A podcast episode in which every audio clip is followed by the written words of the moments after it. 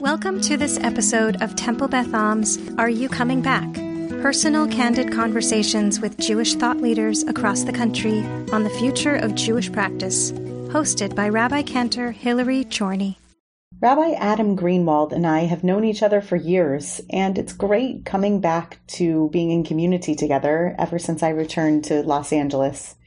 It's also great watching him thrive as the now Vice President for Jewish Engagement at the American Jewish University, where he has a huge role in running the Miller Introduction to Judaism program. I wanted to sit down with my friend Adam and talk to him about life as a non pulpit rabbi in this usually richly diverse Jewish environment of Pico Robertson here in Los Angeles. Uh, that's changed so much over the past several months. We talked about the dearth of spontaneity in the world these days and what it feels like to want to be missed from your usual spots in the spiritual universe. It was a great conversation. I'm excited for you to continue as you listen to this conversation. Are you coming back with Rabbi Adam Greenwald? Thanks for sitting down in conversation with me today. I'm really excited to have you here. My pleasure. Thank you for asking. Yeah, you know, we don't always get a chance to connect with each other either on professional or personal uh, levels these days because COVID and family. But um, this is a conversation I was really excited to invite you to. Well, and thank you. And and I got to say, you know, I think among the many colleagues in Los Angeles, you are one of the ones who goes out of your way to reach out and check in. I still remember you dropped off food when we had a baby and um, have checked in when I've posted things on Facebook haven't been great. You're, you're really wonderful about that. And so um, I, I feel like even though we haven't seen each other in person in a long time, I, I still feel very close and I, I appreciate how great you are. Thanks. I appreciate the same. And it's, it's really nice to watch also um, somebody else in the Los Angeles area who I've known for a while who is you know, trying to build, like not just thriving in a career, but trying to build. So I know you're going to kind of have the hat on in this conversation of that professional mindset just because you always do. I'd love to hear if things pop into mind, but we're really here to talk about what this period, this era has been for you spiritually and what might happen next. so I, I like to start this conversation by asking you to take me back like a year, you know, mm-hmm. this time 2019, a different, uh, a different time altogether for you personally, a different time altogether for this universe. Um, maybe take me back to like synagogue, Shabbat morning for you, maybe a memory of a holiday or what that was like. Give me a sense of the sights and the sounds that were essential. Um, you can go full biopic on me and take me back like years, but even just a year ago, what was Jewish and spiritual life for you on the regular? God, a year ago in a completely different world. Um, so we uh, we have an 18 month old, almost 18 month old Gracie, um, and because of just the way that the timing of the pandemic happened, uh, you know, the first six months of new parenthood are so upside down entirely, and I don't entirely remember all of those first six months because if you don't sleep, you don't form memories. Um, and so it was just around January that for the first time we were getting enough sleep that like it wasn't didn't feel dangerous to drive. And we were starting to go back out into community and get into the rhythm of taking her with us. And um and we had like 2 months of that and then the world changed. So you know there was that real sweet moment between January and March when for the first time we could like take her. I remember my wife and I went to one of our favorite restaurants and didn't have babysitters. So we just took the baby in her carrier and we sat with her there and rocked her and she was good and we ate a meal and it was so wonderful. Um, but only have had that very short window in now a year and a half uh, in which that's been possible. And one of the things, you know, you asked to go back to Jewish community. I always wanted to raise a com- like a village baby. I really wanted, and part of the appeal of the work that we do um, is that integration into a bigger community where our kids can be b'nai bayit, like they can really feel like they are at home um, in these gathering places. I'm not a congregational rabbi, but I feel very integrated into our shul communities. Um, and I say communities plural because there are a number of wonderful places where we feel at home.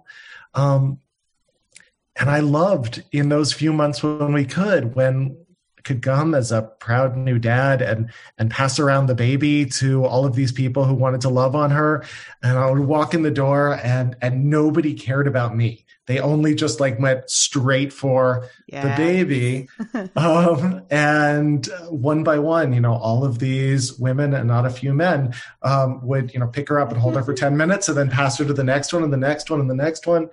And i just I just loved all of these surrogate aunties and uncles. And I got to say, what I've been missing the most in the last nine months, whatever it is, is that for her. Like, I'm, I'm sorry that she's not getting that. And I'm sorry for me also that, uh, that I, I just took so much joy in watching the joy that she brought. And I miss that. Yeah, live reactions of people to a baby being in the room is great. Like now the equivalent of that is uh is like a cat walking on screen or you right. know or like when the kid wanders into your meeting. Um but it's not it's not the same as being touched and held and um the sights and smells and sounds of community. Um yeah. yeah. And there's I mean there are those those sort of happy accidents, right? The the the animal wanders onto the screen or the kid wanders onto the screen. But so much it feels like our COVID world is devoid of serendipity. It's devoid of those sort of, I bumped into this person at the supermarket and we had a few minutes to catch up, or we just sort of in in work life, certainly. I was used to wandering down the hall and walking into a colleague's office and chatting a little bit about work and also chatting a little bit about life, and then wandering back to my desk and doing some more work. Um, and now everything has to be scheduled and regimented. And when do you appear on the screen? Um, there's there's not the possibility for those kind of random easy moments that uh, that were so much of of work life. There's so much of Jewish community life. Um, so much just life. it's so funny that you frame the spontaneity in that way because Lahavdil, I mean, really quite the other end of the spectrum. But that reminds me of a story. I don't know if you've ever heard it of the guy who reinvented what life would be like in nursing homes and aging facilities nowadays.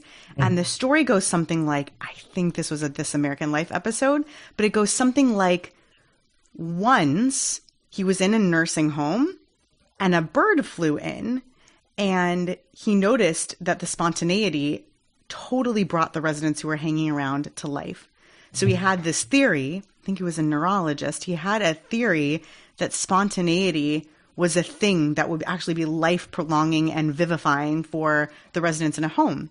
Mm. So he decided that he was going to bring parakeets in and parakeets in cages. And the parakeets and the cages arrived on the same day to the facility, like a hundred of them, but the cages came unassembled. But the parakeets had to be dropped off. So they stuck the parakeets inside the salon at the nursing home. And then they had to run in and one by one grab the parakeets as they assembled these cages. And he said that day, watching the residents watch the parakeets fill the salon was the most life filled day he'd ever seen. And he knew, he knew he'd hit on something. So it. reminds me so much of this, of this incredible point that you're bringing up, which is that like spontaneity which seems like the paradigmatic opposite of ritual, but it's not. It's like mm-hmm. a part of ritual is what happens spontaneously within it. Uh, it's just missing. I hadn't thought mm-hmm. about that at all. And you're right. Everything is calculated. You don't bump into people. You know, it's um, I most of my rabbinate is teaching, as you know. I, I run the the Miller Introduction to Judaism program at AJU, and I I teach all of these classes and for months and months, um, in the first in the spring and over the summer, I would sign up for my class and just have this nagging feeling of failure, like that didn't go how I thought it would go. And I couldn't quite figure it out. Like what what was it that wasn't connecting? Um, and I talked to a coworker who I trust so much, um, who just has these wonderful these wonderful insights. And what she said was, you were experiencing all of the parts of a class that you are good at but not great at. Like you you can deliver content and you are good at delivering content. You're not bad at it at all. But she said what your superpower is um, is that you have a capacity to make people feel at home and comfortable and to build meaningful relationships in a classroom she said, That's what you're really good. You're not the most dynamic lecturer in the whole world. And she's right, I'm not. Um, but I am pretty good at translating those classroom experiences into relationships which sit, which stick. You know, my my friends have been my students, and I don't know that that's always true um, for everybody, and and and that's impossible right now. That's impossible. And and she said, so what you're feeling is you're feeling like you're getting a B plus because you're doing your job, but you're missing the thing which you could do before, which elevated it from doing a job to to a calling. Um, I hope that doesn't sound braggy, like that. That I, I have this uh, thing that I'm really good at. Um, I do think it's it's one of the things that I bring to the table when I teach. I think it's something that you very very much bring to your work. That that you are so real you you you carry no pretense hillary like um and people respond to that and so there are plenty of rabbis and cantors who are up on the bima who nobody would want to come up to a kiddush unless they have to and if they did they do it you know a very nervous and deferential way i think you invite relationship um and how are we supposed to invite relationship through a screen it's an, an excellent point, and I do miss mostly people coming up to me at kiddush and the mostly, mostly. Um, I, I do miss the the spontaneity of interaction, and you described so well that that feeling of inadequacy that can come in the professional realm. What do you what do you think the personal equivalents? I'm sure there are multiple ones of that. Are what do you think is persistently good but not great, right? Not terrible, but what's good but not great for you in doing Jewish lately? I don't know if I, you know, I don't know if this is what you want to hear in this conversation, um, but I, I've really dropped off from virtual synagogue service participation. Uh, I really, I'm a rabbi who doesn't get that much from davening most of the time. It's not my it's it's not my number one place of connecting Jewishly. I, I, I like Jewish prayer, um, but I like study more. Um, learning is more a place of connecting, and I like just the sort of communal experience more. Saying the words has always been something that that's been a bit of a struggle for me, and so you know synagogue without without the opportunity to kibitz and without the feeling of the people around um, where it's just sort of distilled down to the prayer um, i find really challenging and i guess if i find it challenging as somebody who has a graduate degree in this and has dedicated life to this i, I got to imagine it's really challenging for other people too um, so yeah. you know i did love there were some really sweet moments over the high holidays. I served between three different congregations. First of all, the fact that I could do that was amazing. Um, and to see three different places where I feel at home and three different uh, spiritual leaders who have been my teachers. And there's no other world in which that would have been possible.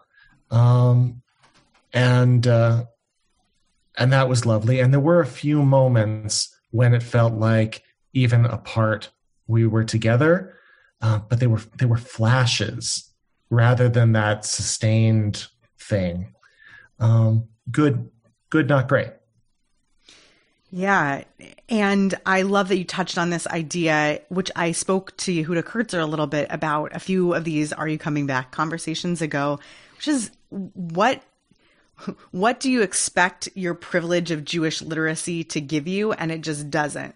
Right? You have mm-hmm. access to anything and everything in mm. terms of what's on paper, like literally. You know, right. you could crack any siddur and and and open up new Jewish spirituality uh, stuff, except that you can't conjure. It sounds like the element that made it. Yeah, I love that question. Um, I think there are there are lots of barriers to prayer. Jewish prayer is hard. Um, uh, Hazanim have really hard job to figure out how to translate this for people. Um, and for some people, the barrier to Jewish prayer is literacy and Hebrew and knowing the words. Um, I am privileged in that I've gotten to spend enough time studying that that's no longer a barrier. It was a barrier for many years, um, but that's no longer really a barrier. Um, but you know, for me, in order to feel I was I wasn't raised in a in a God household. Um, I was raised in a very culturally Jewish household. Um, we made Shabbat every week. We were participants in our little Havurah style synagogue. Um, but I don't remember a single conversation with my parents growing up about God um, ever. And so it, it, was my third year of rabbinical school, I think, and my second year of rabbinical school, when one of my professors pulled me aside and, and said to me very sweetly, you know you need to come up with a theology if you're going to be a rabbi. Um, like you need to you need to have spent some time thinking about god because it just really wasn't part of my formative jewish experiences. Yeah. um, and so i figured out how to be good with god on the level that works for me but it's not um, it's not innate to me. Spirituality and belief is not innate to me. Um, it's not part of my growing up experience. It's not in my dna um, i have to work to have the feeling that somebody is listening when I pray. And I know plenty of people who know less Hebrew, but who have that innate sense of connection, right? Who just know that God is present with them and they may stumble over the words, but they know somebody's listening. And so I have all the privilege in the world to be able to read the words. Um, but I need the assist on the believing part on the connecting part. And that assist for me comes from being in the presence of other people. It comes from the holistic experience. And so, you know, praying on my own has always been hard. And and praying, you know, through a Zoom screen helps a little bit. Um, but uh, but it's not it's not enough for me despite all of my Hebrew literacy and and, and tefillah literacy. Have you found anything in this time that you think has been a salve for the stuff that's missing? Like tried something new, either in prayer life or just home life, you know, something at the Shabbos table or or to to do in your Jewish routine that that fills some of the void of what we can't do nowadays? First of all, my baby. I mean, it, right? Like, um, there there is no other world in which I would have been present for her first steps and her first words. That's that's true. Like uh, my wife works as a consultant and works mostly from home, and the understanding was that she would be more on with the baby because her work was more flexible, and I, in the before times, you know, spent an hour in a commute each day and eight hours at least at the office, and I would have missed all of that. And so the fact that for some time every day I like sit in the yard with my daughter and just enjoy the sunshine and watching her grow is is gorgeous. And there's no other there's no other universe where that would have happened in this way and i'm grateful for that. And and jewishly you know I, I i did enjoy being able to participate in multiple different services over the hagim and i do enjoy in my classes this diversity of students who can now join because of the reach.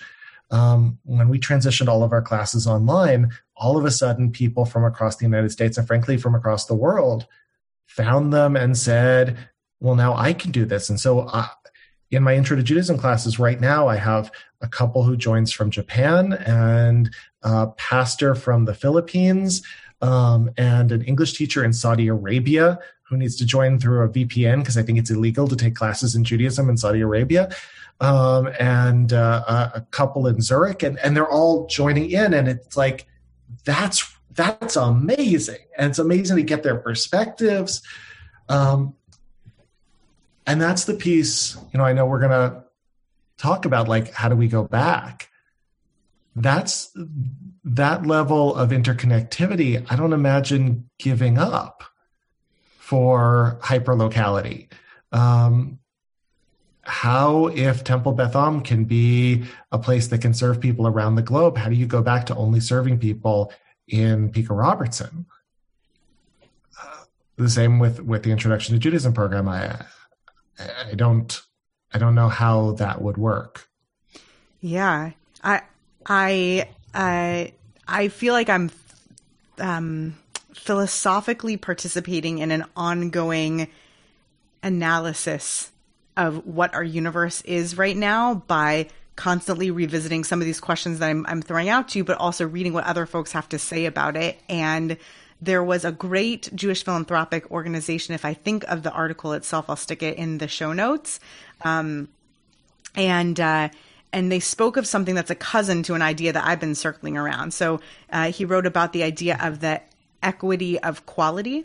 So that for the first time, we're facing this idea that people are are accessing quality. His, his example is quality synagogue services, but I might offer, you know, back an example like people are for the first time accessing equitably the quality of uh, intro to Judaism programs that are as completely and thoroughly cultivated as the Miller programs is, which is just a different level than, let's say, an individual synagogue or an individual rabbi or cantor might have developed somewhere. Um, mm-hmm. And I've been more broadly thinking about this idea as just equity of access, which is an expansion on globalization. You know, the way that you describe it, like, would we give up glo- globalism for a return to hyperlocality, which is actually a mainstay of Jewish practice, right? Hyperlocality, mm-hmm. the idea that we literally locate ourselves nearby enough to walk to our synagogues when it's a festival right. or, or, Sabbath. So, um, I wonder about that that equity of access and your your light reference to your having enjoyed other places like how are you experiencing the equity of access do you tune in other places to check out what their i don't know what their intro to judaism classes are what their shabbat services are what's interesting to you out there? Yeah, um, I haven't stalked anybody else's intro to Judaism class, um, but now that you mention it, maybe that would be fun. Um, yeah, it. I mean, we are so privileged in Los Angeles with the amount that we have, and and I, as a non-congregational clergy person, like you have a place where you have to be on Shabbat. I don't. Um, by and large, I can be anywhere, and so um, I have taken advantage, uh, more so pre baby, but I've taken advantage of the fact that like I could go here or I could go there and I could check out different things. Um, but if you live in fill in the blank, someplace far from a Jewish community like LA's or New York's or a handful of others, all of a sudden you do have this incredible access. Um, and and on one hand, that's really good in a democratizing way. On the other hand, um, I don't know. I'm not. I'm not so comfortable with sort of a capitalist approach to shul and synagogue and rabbi, where the best will rise to the top and will get the viewership, and mm-hmm. you know the the weak will fall away. Like that's a. I, I understand the logic of that. And I understand what might drive an individual to say, well, if I never really liked my local synagogue rabbi and I can have my choice of anyone in the country, if my husband has never really done it for me, but I can listen to Hillary Chorny daven, like I'm going to do that. Um, but that's not it's not the values we've constructed our community around. We've we've constructed our community around the values of um, of, of, as you say, there, there, uh, some element of locality that that it it matters who are your people. Um, I mentioned I grew up in a, in a Havurah kind of synagogue. We were a 30 family minyan um, that met in the fireside room of a Lutheran church. And we had a quarter time rabbi. Um, and it was, you know, we referred to ourselves as a sort of dysfunctional family, which we were, right? And there were, it, it was a sort of weird place to be, and everybody was a little bit quirky. Um, and we had this sort of parade of part time clergy. Um, but there was something really beautiful about this little experiment that um, was my home base through my childhood and and and the same for many many other people in a world in which that needed to compete against every other bigger and better organized synagogue um, i don't imagine that this little mom and pop shul like we, we would have gotten eaten up by whatever's the amazon equivalent right and if you were in this time to discover a new community that moved you somehow more than even local communities. I don't know how that's possible in Pico Robertson, but um, somehow I, I, kid. I mean, like there there are extraordinary communities you might discover through di- the digital window to other Jewish worlds. But when COVID's over, you can't pass Gracie around at Kiddush in the shul in Texas that you discovered right. online. Right. And so I'm thinking back to those comments that you made at the beginning, which is, right. you know, missing the spontaneity and the physicality of being in local community. Um, I wonder, I wonder if you, I wonder if generally people are trying to imagine themselves in the room. And even if you're not thinking about that con- consciously, if the fact that you can't really imagine that you're in that room that is so far away is keeping it from being hyper realistic as a spiritual experience, you know, keeping it more as viewership rather than participation. Yeah. Um you know, I I said that uh, that spirituality doesn't always come as easily and naturally to me, and it's hard. I need the work to get it to really feel like something. Um, community, though, does. Um, I'm somebody who's fully bought into the idea of being in community. And so I can watch services from some other place, you know, and listen to uh, a clergy person who I respect, but I have no, I have no sense that like I'm not going to go back to my community because I can watch from my pajamas. Like that, that's not appealing to me at all. The second I can go back safely to Shul, I'm going to do that because I'm fully bought in. What I worry about is I worry about the people for whom Jewish community doesn't come automatic, right? For whom it's more of a lift to think, yeah, I'm going to get dressed and go. Um, and if they have the option to do it in their PJs, that that might be a harder thing to overcome to to overcome that inertia to to go after a year or whatever it will be of this experience. Yeah, I remember having a conversation exactly about that and the mikveh. You know, what happens when you make it possible for people to do a ritual that always required you to go somewhere? Uh, what, what, happens when it becomes possible and accessible even at home? And, and I'm I'm picturing that little basement that you're describing from your home chavurah like community. I'm wondering if anybody is meeting the success bar with some virtual version of that. You know, I wonder if there is a version of a rusty, uh, somewhat cobbled together lay led experience that's either happening or emerging. I don't think I've, I've, I've seen that. Like, I do wonder if there's some sort mm. of a necessary polish to even get out there, um, or if there are people who are somehow achieving that uh, in COVID.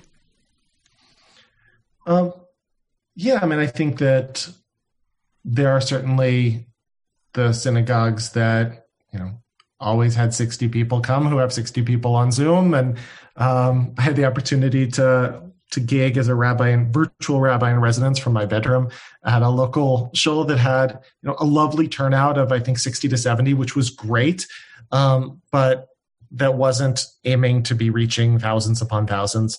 Um, and it felt warm and homey and nice.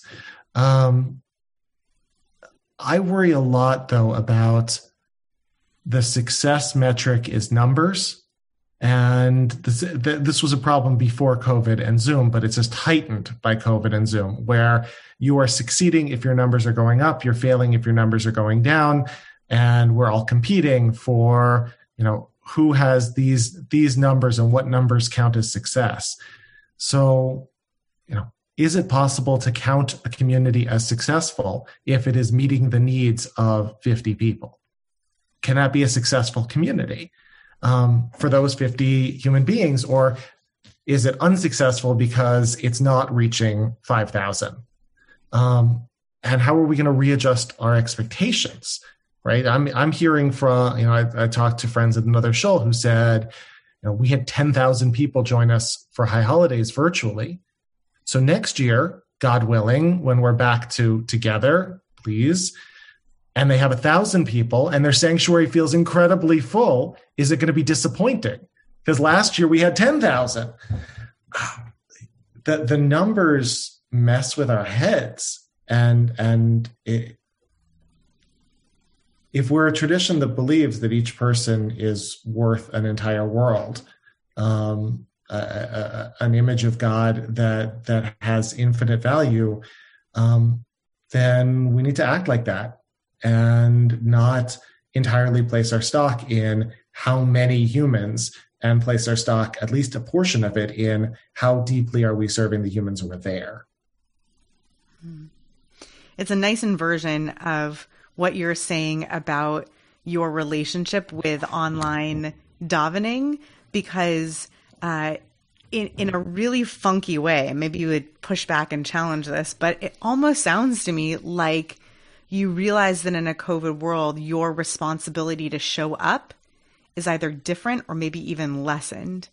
Meaning mm. there's like a community building responsibility of showing up in a different way when you're in synagogue times, but mm. not in an ugly way, almost in a, the way that you're painting it is like, it's not about the numbers. Like the people for whom this is meaningful should show up because it's meaningful. And if it's not meaningful for me, then it doesn't mean that it's not working for someone. I don't know if you would push back and challenge that or if that works for you. You know, like you're compelled to- towards community davening. And when there's not really an aspect of community to davening, like how much do I need to force myself to be there? If there's no chance of a right. spontaneous experience, if my right. kid can't wander you know the dirty carpet in the kiddush room like what what um what responsibility do i have to be in and, the room and nobody misses me nobody yeah. right that's that that that's what i'm hearing what you're saying yeah yeah yeah um, who misses you when you're not there in one of your communities they just assume you're davening at the other the other zoom davening room. at the other zoom room or you don't you don't see right like right. um you know you know from from being on the bima and i've you know been in congregational settings where you know when i'm on the bima i'm looking out to see who's there and i'm also looking to notice who's not there and if i notice that the person who always sits in that seat isn't there for three weeks then i know that there's a chesed call to make because like they're in that seat unless there's something going on and from the perspective of the person leading davening in a webinar setting you probably don't even know who's there. Maybe, maybe you do. Um, and with one another, like if if I didn't show up week after week after week after having consistently shown up for years, somebody would notice. Yeah. And and you're right. Like I haven't been in the service that I usually attend in many, many, many months. And as far as I know, nobody has noticed.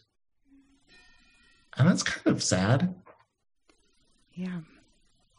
Yeah, it's it's it's this mix of sadness and also somewhat in agreement. Not to challenge your emotional reaction to it, I'm just also hearing in what you're saying, like it's also a permission in this time from your community leaders, an understanding of exactly, or at least uh, resonating with them uh, of what you're saying, which is not everybody is going to be compelled to be there, and not showing up doesn't necessarily mean that you're not okay. It might Yeah. just mean you don't need to be there right now.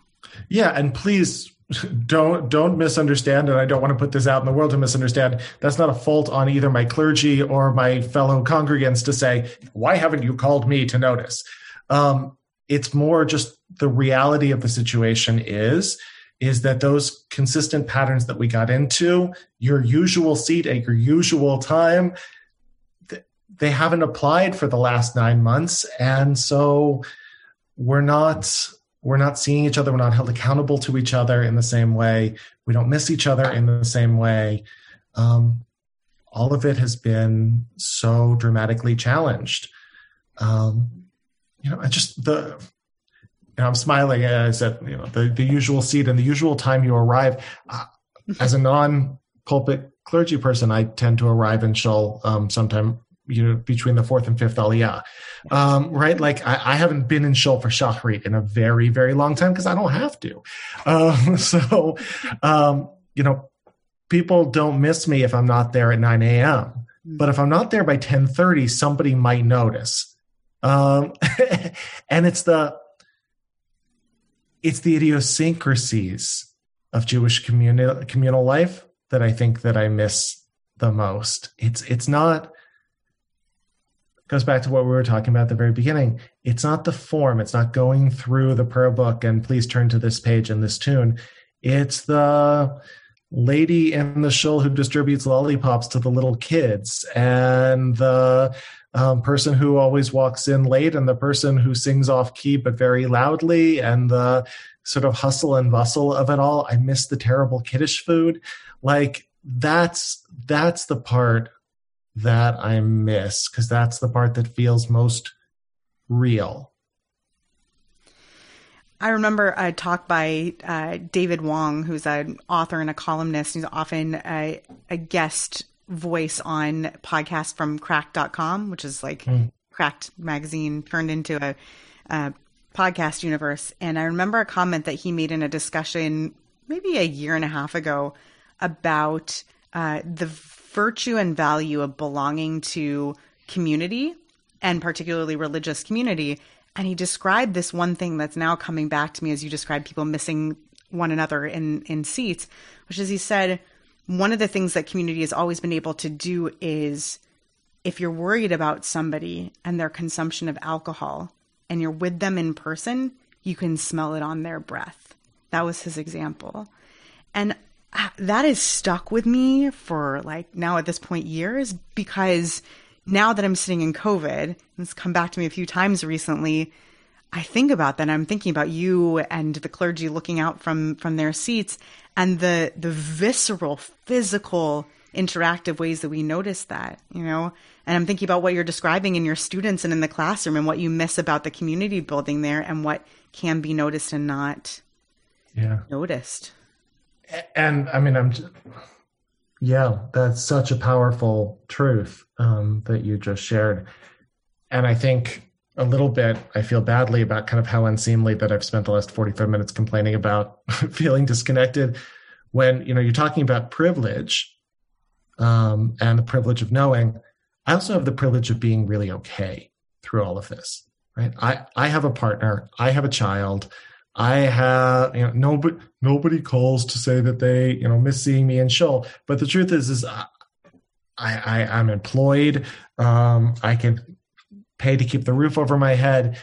Uh, there's a lot about this time which is inconvenient, but so far, Kenahura, it hasn't been tragic as it has been for so many other people. But what about all of those people for whom shul is, is really a sanctuary? Right? Where being together in community is the place where they're not alone. Um, the the the delightful oddballs who find their way to our shuls also, right? Yeah. Synagogues are places that take care of the people who don't always have a, a, a huge circle of support and a huge network of support. That's something wonderful about synagogue. This is a place where everybody is welcome, whether you are the most polished and put together or, or, or not. You're still welcome at the Minyan.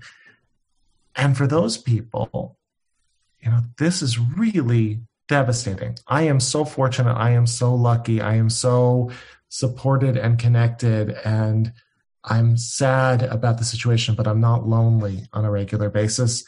And for so many people, they are, and and vulnerable, um, and and we can't be there for them right now in the same way.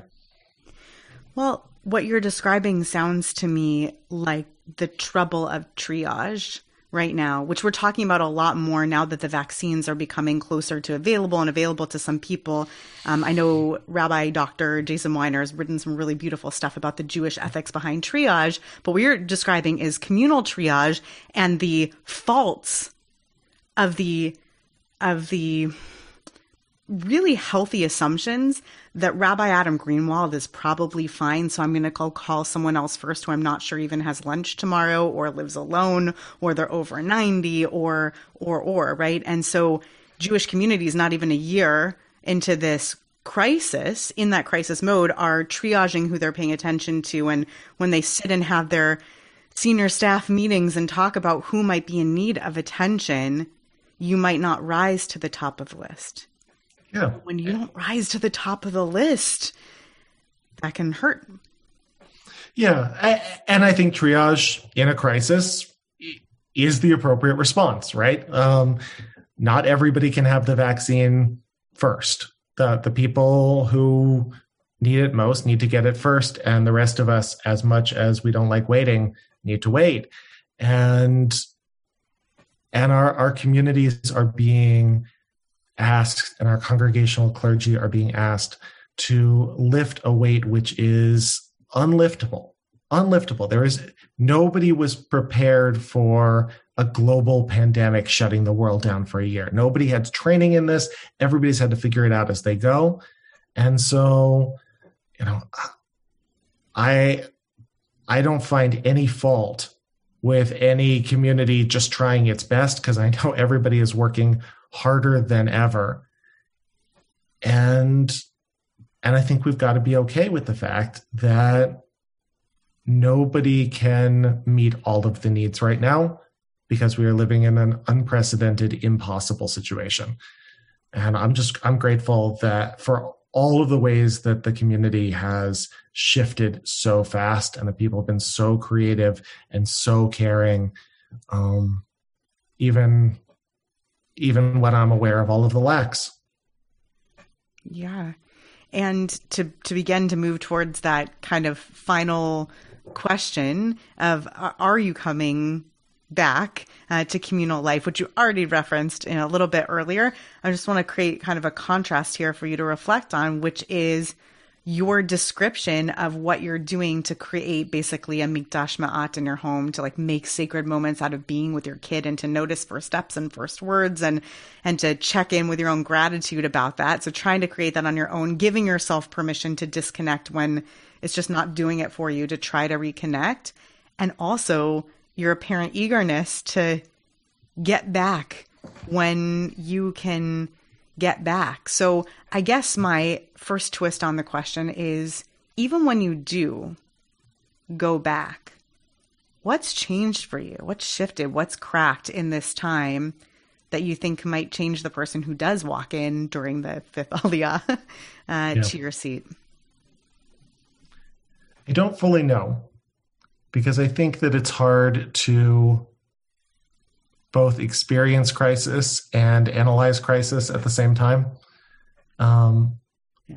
I think I'm. I keep imagining getting that second shot, right, and like, or, or hitting that 28 days after the shot, or whatever is that the you know the the the goalpost just keeps moving.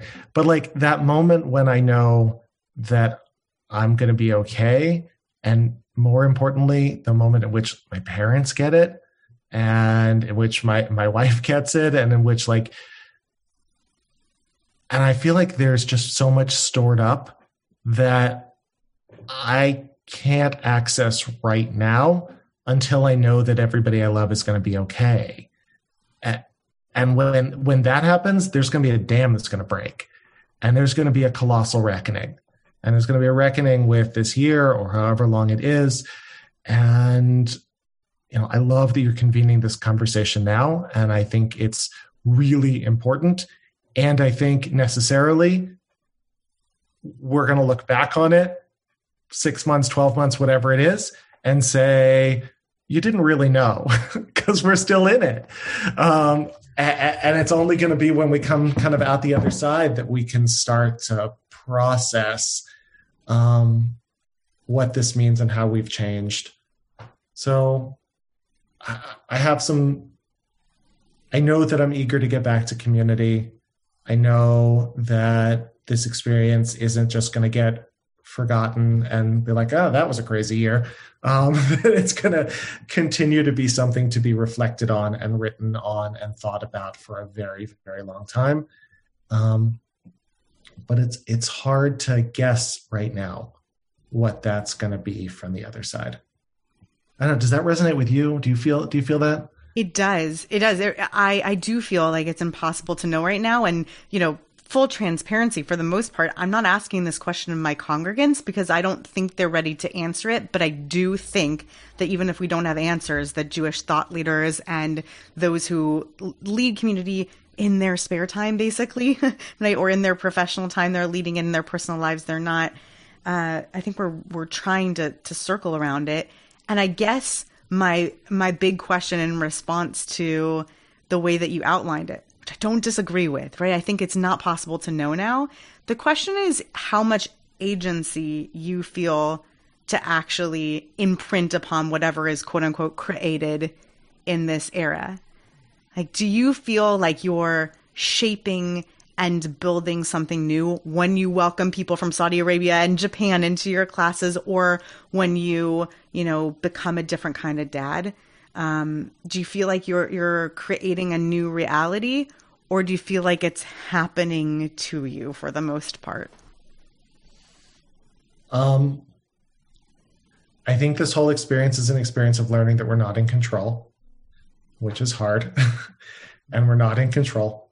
And this business of you know, I can't can't number the number of times I've said I am so done with this virus um, so done with this, so done with this. And the truth is, it's not done with us. And whether I'm done with it or not is unimportant. Um, so, so I, I, I don't feel victimized by that. I don't think we're victims of that, but I do think there is a, a relinquishment of of control. Um, and my mother's a social worker, and I bought her for a Mother's Day at some point when I was in high school a print that I found um, with a picture of a of a boat on it, and it says, "We can't uh, we can't change the wind, but we can redirect the sails." Um, and it's one of the few uh, kid gifts that she's kept. uh, you know, I'm sure she's kept the rest of them in boxes, but this actually has remained out because I think I think that that's true. Like we, we do have agency to direct the sails, and, and and that's what people have been doing all the way through this and adapting in all sorts of amazing ways. And the wind is the wind, and it's to be what it's to be and and we get to shape it and we're also going to be changed by it if one of one of my favorite discussions in the Gemara to be rabbinic for a second is the discussion about what to do with your kriya with your torn garment um, after the the period of shiva you know do you mend it like it never was there or do you leave it permanently torn um, and the answer that the rabbis come up with, if memory serves, is that um, you can sew it up, but you sew it up with loose stitches. Um, right? You can't mend it like it was never there, and you don't leave it permanently torn forever. Um, you scar your garment um, because the change that's been affected by um, grief, and we are living in a time of massive communal grief, uh, is a permanent change. And so you know, I, we will stitch back our communities in the that will resemble the way that they once were, and they won't be perfectly back to the way that they once were. Like there will be a Kriya scar from this year, and that's that's as it needs to be. I think that that's a, a beautiful, if challenging, note to end this conversation on because I I feel the way that that particular beautiful and wrenching metaphor fits in so nicely with this idea that it's impossible to be examining this year really while we're still in it. You can't know what the scar is going to look like while you're still experiencing the wound, so to speak. Uh, and uh, it doesn't mean you don't feel anything right now. It's just that we won't know what the scar looks like until we're out of it and and can uh, look back on it. So I, I, am so grateful to you for this deep dive uh, into really personal and spiritual territory, but with the the gorgeous um, thoughtfulness that you bring to being a professional who cares for other Jews and for other Jews' spiritual lives. Uh, thank you for that. And I look forward to more chances to connect over um, hopefully happy times. Happy times for sure. Thank you. You are, as always, a, a just a wonderful neshama and wonderful to be in conversation with and in spiritual and collegial partnership with. Uh, this was really um, I don't necessarily want to say it was fun because it was a little bit wrenching, but uh, it was it was good. It was good, and I'm so grateful to be to be invited. Thank you. Thanks for listening to this episode of Are You Coming Back? Do you have someone you'd like to recommend for a conversation like this one? Someone who might have a fascinating personal perspective on returning to Jewish rhythms beyond the pandemic. Reach out to us at hchorny at tbala.org.